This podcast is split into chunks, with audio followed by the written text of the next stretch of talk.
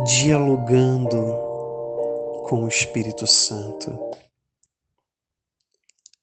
Há caminhos do coração que nós devemos seguir, outros que nós não podemos ouvir nem tampouco seguir. Vamos nos lembrar daquilo que Jesus nos ensinou. Onde está o teu tesouro, ali está também o teu coração.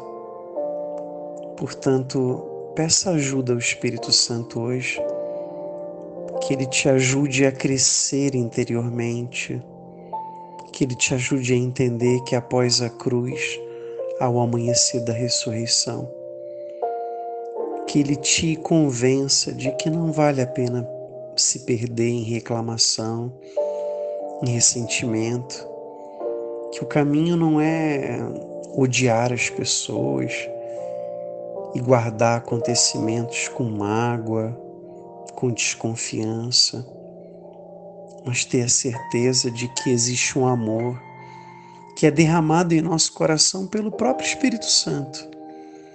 Esse amor tudo perdoa, tudo crê, tudo espera, tudo suporta.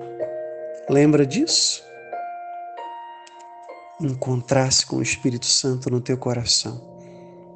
Escolher a vida, amar o próximo, acolher cada novo dia e esse dia também como uma ocasião para amar, porque o amor renova o coração e a alma.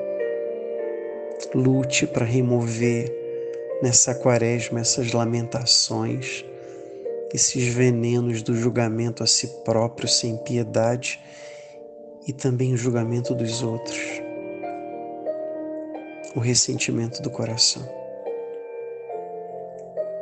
Que o Espírito Santo faça com que o amor habite em você o amor que preenche os vazios, cura as feridas, sara os relacionamentos.